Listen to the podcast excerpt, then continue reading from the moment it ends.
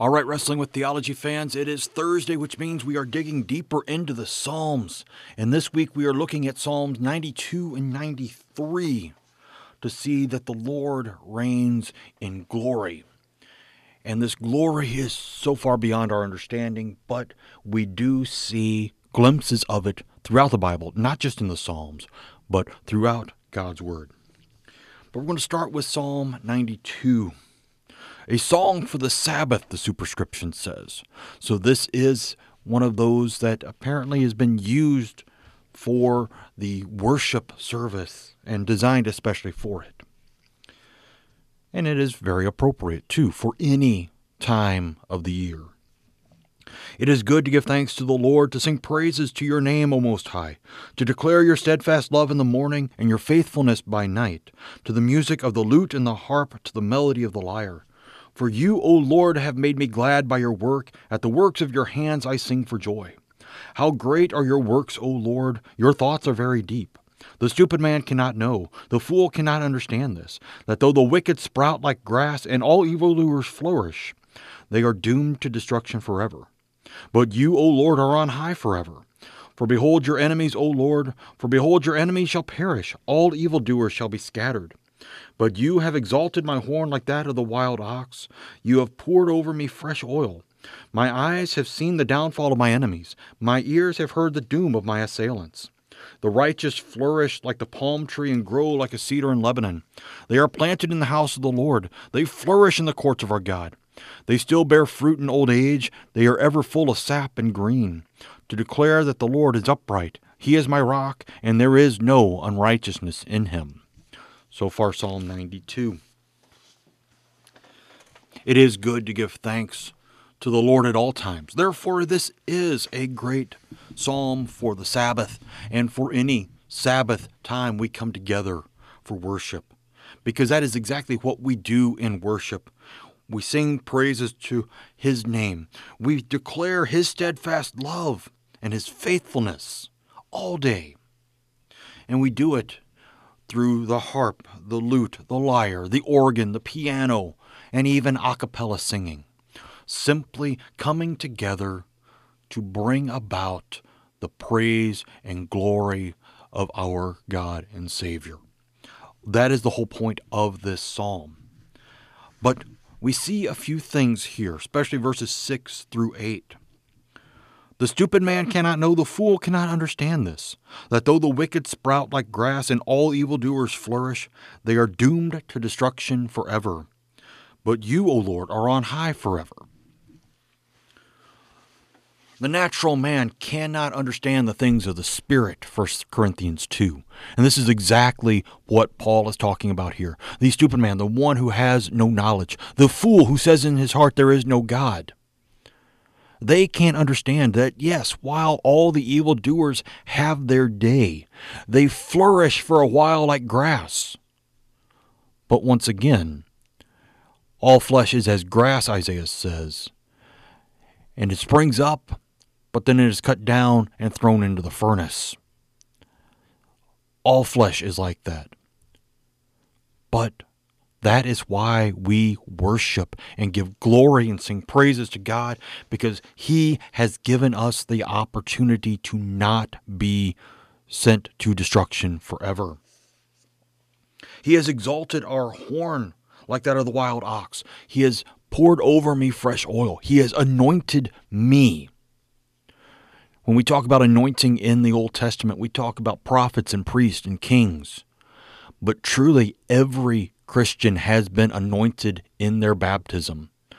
The Roman Catholic Church, in some cases, does it. The Eastern Orthodox do it more often, where they have the anointing of oil after the baptism, signifying the bringing in of the Holy Spirit into the heart, and also serving as confirmation, which allows them to then commune infants. But that's a whole nother scenario for another time, as that doesn't go into the psalm. It's just one of those things that is kind of tangential. And for those of you who love rabbit holes, you can go check that out.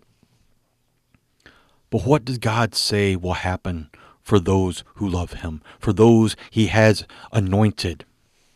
the righteous, that's you and me, in our anointing and our baptism, flourish like the palm tree and grow like a cedar in Lebanon.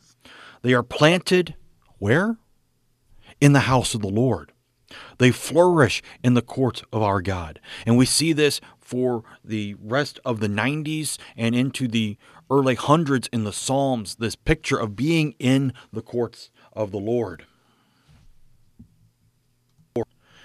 Psalm 100, verse 4 says, Enter his gates with thanksgiving and his courts with praise. Give thanks to him, bless his name. For the Lord is good, his steadfast love endures forever, and his faithfulness to all generations. And that just continues to be a theme and the focus as to why we have these Psalms of praise, especially this week with the Lord reigning in glory in Psalm 93, especially, but then also next week.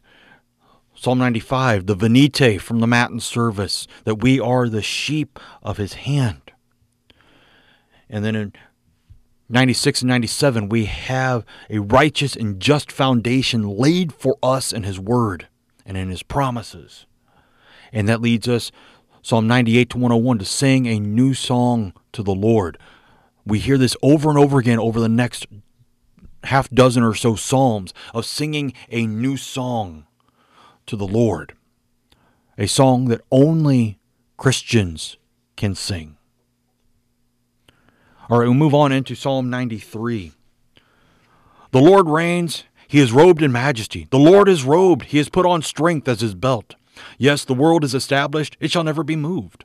Your throne is established from of old, you are from everlasting.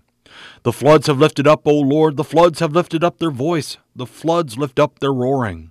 Mightier than the thunders of many waters, mightier than the waves of the sea, the Lord on high is mighty. Your decrees are very trustworthy. Holiness befits your house, O Lord, forevermore. So far, Psalm 93. Very short psalm, but very, very full of images. The Lord reigns, He is robed in majesty, bringing the idea of Isaiah 6, where Isaiah sees God on the throne in heaven and the train of his robe fills the temple.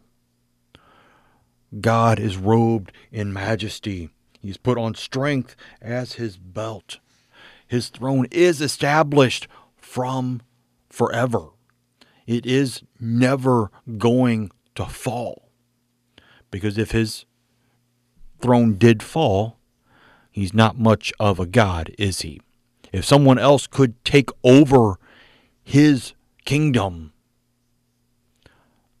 he wasn't much of a king. Now, was he? But God's throne is established forever. For forever in eternity past and forever in eternity future, He is still God. Verse 3 is all about the floods. Of course, floods link us back to Noah and the releasing of the floods, not only the rain falling down from the sky for 40 days and 40 nights, but the deeps being opened and the water being released from there also, bringing us the idea of an overwhelming flood. And many times we see the world around us and we think that that is what we are dealing with, that we are going to be overwhelmed by the floods of this world. But we are not, because we are in Christ. He has overcome the world, and He has given that overcoming to us through faith, as John says in 1 John 5. And then verse 4, he talks about the thunders and the waves of the sea. And it's reminiscent of what John sees in Revelation, especially chapter 14 and the account of the 144,000, where they sing out as the voice of many waters. And chapter 19, verses 6 through 10, where everyone at the marriage supper of the Lamb cheers and roars, much like thunder. And we have that great thing. The thunder, often a time, a thing that scares us.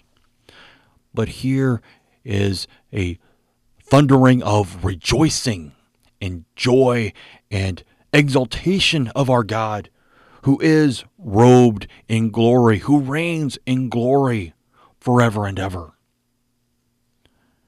We're going to stop here this week. It's a rather short one, and this week seems like all of them have been a little short. But as we get into these Psalms, we see that there are some short Psalms with some great things in them.